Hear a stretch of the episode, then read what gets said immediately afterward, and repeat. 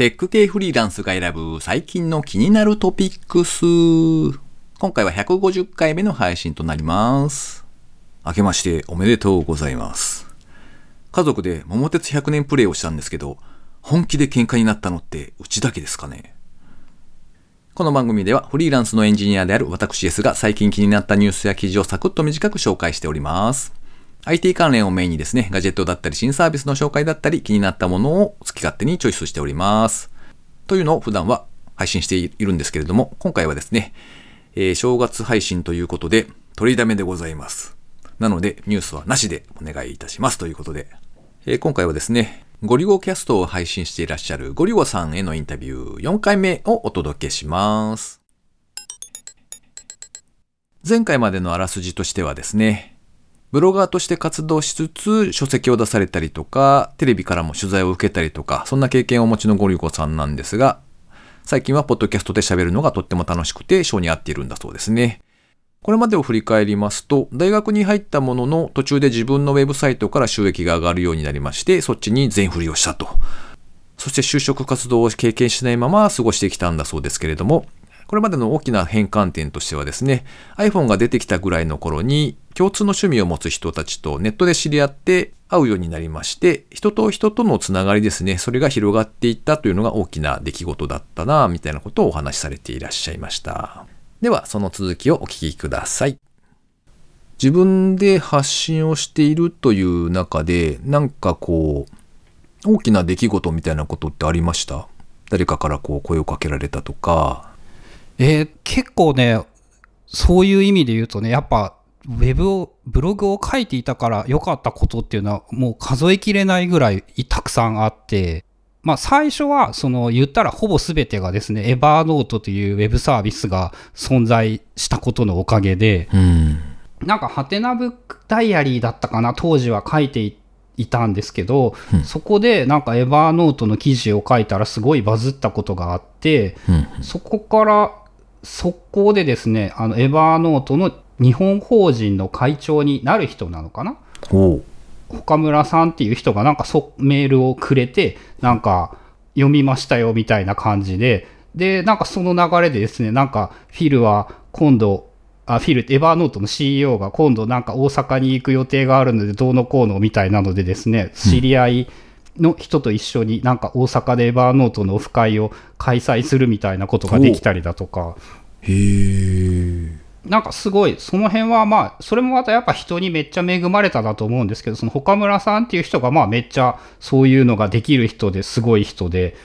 で、フィル・リービーもまあなんかその食い物のためだったらどこでも行くっていう感じで、日本の美味しいところをいろいろと回っていたりだとか。まあ多分そのなんかユーザーを大切にするっていうような姿勢の上で好きだしそういうことが得意でやれてた人なんでしょうねって今になると思いますね。うん。じゃあそういうふうにして、まあ、いろんな方からのお声掛けもあって、あの、なんだろう。さっきおっしゃってた、そのテレビだとか雑誌もそうなのかな？なんかそういったメディアからも、やっぱりブログ経由でっていうことなんですか？多分なんですけどメディアとかは大体のきっかけが書籍で、まあ、言ってみたらその本自体も、えっと、当時そういう声をかけてくれた人がどういう風だったかな？なんか自分が書いた記事に反応してくれてそれを編集の人が見てくれて声がかかってそのままじゃあやりましょうっていうみたいな流れだったと思うんですけど。うーん。で、そういう感じで、まあ本が、えっと、当時、まあ10年近く前っていうのもあるし、今でもまあそうだとは思うんですけど、なんか、やっぱメディアの人とかって、なんかこういうことをテーマに何か探したいなって思うと、やはり書店に行く率は高いみたいで、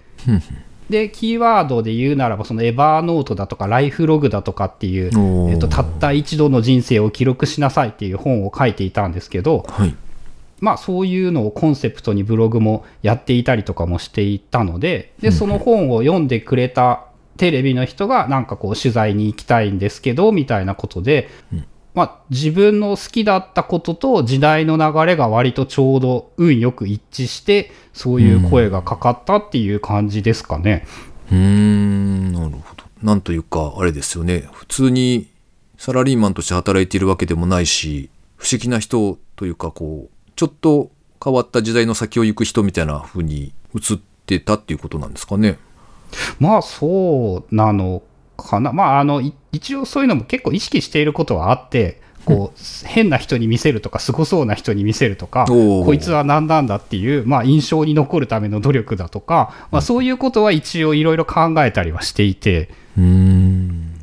まあそういうのもたまたまうまくいったのをたまたまっていうか一応あれか研究はしていましたね。考えたり研究は常にしていたので、こうそういうのがうまく噛み合ったっっていうのはあると思います。えっと、ちなみにじゃあその頃は、あの、なんて言うんでしょう。ブログからんその生計を立てていたっていうことになるんだと思うんですけど、そちらの方は、まあ安定していたんですか？平均的に見れば、まあ、ずっと安定していたと言えるんじゃないっすかね。まあ、ここ2年ぐらいだいぶ減っていてうん。はいるけれども、ですね。まあ、今でもすごい頑張ればできると思うんですが、うんその自分の好きなこと、得意なこと、やりたいことで言うと、もうちょっと違う方向だよなっていうのは思っているので、そっちにシフトしようとしているっていう。まあ、ブログ自体はやめる気はないし続けるんですけど、うんうん。より面白いものを見つけてしまったということですかね。そうですね。なんかポ、ポッドキャストは超好きでしたね。こんな好きだと思わなかったなっていう。当時、あの、ブログのコンセプトで、大体言いたいだけっていうことを言ってたんですよね。大体言いたいだけ。はい。それはどう、どう、どういうことだ？なんて言うんだろう。ブログをやっている理由というのが、まあ大体言いたいだけなんですよ。まあなんか、その、い言いたいことがあるので、それを適当に書いていくみたいな感じですか？そう、だからやっぱ言いたい、言いたいことがあって、言いたいことをウェブで言っているっていうのがやっぱ一番大きくって、うーん。で、ポッドキャストだと、それがもっとダイレクトにできてしまうんですよね。ん、なるほどね。で、なんかそっちの方が自分が好きなこと率、好き、より好きだし好みだったんだなっていう、なんかね、すげえもの見つけたらね、これめっちゃいいよって言いたいんですよね。うんうんなんかこう面白いことを見つけたら、これはめっちゃ面白かったって言いたいし、うんうん。で、まあ当時、その大体言いたいだけみたいなコンセプトっていうのも意外と語呂が良くって、こう覚えてもらえたりもしていてそっかそっか、確かに。へえ。そうなんですよね。僕もね、ゴリゴキャストを聞いていたからだと思うんですけど、ハッピーハッキングキーボード買ってしまいましたからね、結局。そう、あとそうですね、あの 情報発信の基本で言うと、同じことを何回でも言うっていう。ああー、そうか。へえ。なるほどな。そう、もう、わざわざもう、もう、い聞き飽きたわって、実は聞いてる人はほとんど覚えていないので、鬱陶しいぐらいに言っていると、あ、本当にそうなのかなってちょっと思うっていう。そう確かに、あの、あれですね。その、しかも、こう、購入意欲が、こう、盛り上がるタイミングも、だいぶ、なんていうんですか、結構時間がかかるんですよ、自分の中。まあ、多分他の人もそうだと思うんですけど。なので、それは確かにあるかもしれないですね。何回も言うというのは。いや、しかし、なんか、ブログから、その、淡々と収入が上がってくるので、まあ、割と、こう、好きなことができるというか、何をやってもいいっていう時間をずっと過ごされているってことですよね、きっと。うーん、まあ一応、なんて言うんだろう、そういう風になるのかな。まあ当時はめっちゃ熱中していたので、こうず言ってみればずっとブログのことを考えてそればっかりやっていて、そっかそっか。それが今割とポッドキャストになっていて、まあずっとそっちのことばっかり考えていてっていう、あんま、なんて言うんだろう、社会性がそこまで高いわけではないので、割とそういう雑な感じっていうか、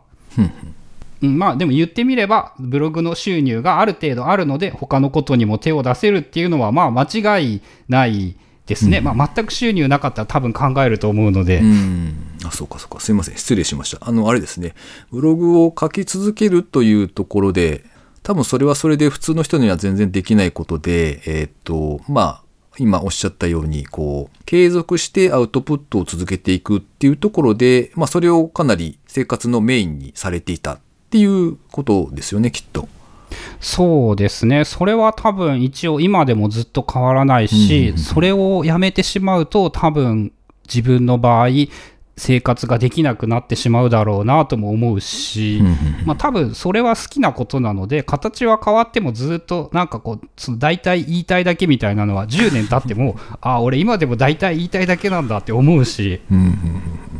で、あるとすると、まあここ最近はというのはちょっとおっしゃってましたけど、そんなにこう将来的に、その例えばフリーランスだからとか、不安みたいなものはあんまりないという感じですか？そうですね。多分、こう、世間一般でいう不安感みたいなものはゼロなんじゃないのかなぐらい、根拠のない自信と、根拠のない自信しかない。で、まあ、言うなら、でもなんかその、俺が仲がいい人の多くは割とフリーランスの人は割と根拠のない自信がある人が多くって、まあそうじゃない人ももちろんいるんですけど、そうやって考えると自分の場合ですね、その根拠のない自信がないとフリーランスになるっていうのはあんまやめといた方がいいんじゃないのかなっていうのはちょっと思います。なるほど。なんか何とでも食っていけるし、何としてでも食っていくみたいな、そんな強い言葉では自分は思ってないですけど、まあ人によってはそういうふうに受け取れるのかなっていう。うん例えばここ最近ちょっとブログの収入が減ってきたみたいなことはおっしゃってましたけど、っていうのと、あとは例えば先日の合流後キャストでもおっしゃってましたけど、あの、広告のブロッカーの話とかをされてたじゃないですか。はいはいはい。で、まああの流れでいくと、その広告収入によって、その、まあブログなりとか、そういったまあ、YouTuber とかもそうかもしれませんが、そういった方々のその収益を上げていくっていうところが結構危ういんじゃないかみたいなことを番組の中でおっしゃってたと思うんですけど、そういうあたりもそんなには心配はされていない。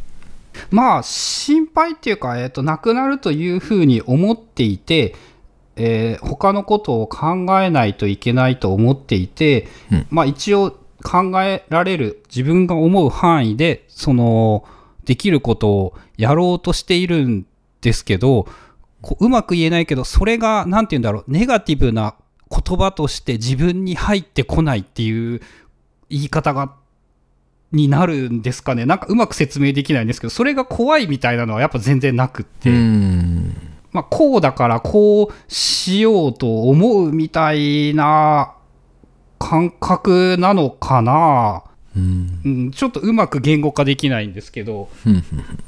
なんか不安、心配みたいなのはし本当に全然ないですね。うん。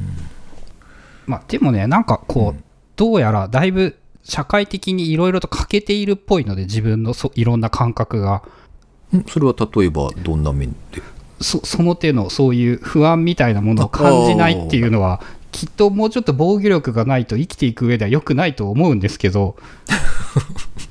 まあもうそれは性質としてそうなのでそこと向き合ってできる最大限のことをしようっていうのと、まあ、あとは何よりもやっぱ人生を楽しむためにそこで不安になったらもったいないっていうのは一応理論としてはあるのかな。うーん。なるほどね。確かに。そのそうなんですよね。こう何がどうあっても結局 なんて言うんでしょう。えっ、と不安がなくなることはない。あの僕の場合とかですけどね。その自分なりには割とかなり楽天的ではある性格だとは思ってるんですけど。まあそれでもこう多少なんかこの先どうなるのかなみたいなことはちょっと思ったりはするわけで。まあただそういうあたりのそのなんか心配事とか不安とかっていうのはどうなっても例えばなんか何億も稼ぐようなことになったらそれはそれで結局なんというか貯金が減るのが怖いとか不安だになるとかそんな話も聞いたりはするので、まあ、結局なくならないんだったらそこに時間を費やすのはもったいないなというのは今お話を聞いていて思いました。そうですね。あとは、あの、まあ、今が面白いから、それがあんま不安じゃないっていうのもあるのかもしれないなって思いましたね。こう、面白いことをやっていると自分で思っていて、楽しいことがやれている。うんうんうんで、そ、そういう楽しいことをどうしようかっていうことを考えていると、あんまり不安が入り込む余地がないみたいなのを、かっこよく言えばそうなのかもしれないです。うんはい。というわけで今回はショートバージョンとなっております。皆様、年末年始はいかがお過ごしでしょうか、えー本年もですね、テクフリどうぞよろしくお願いいたします。今回も最後までお聴きいただきありがとうございました。それではまた。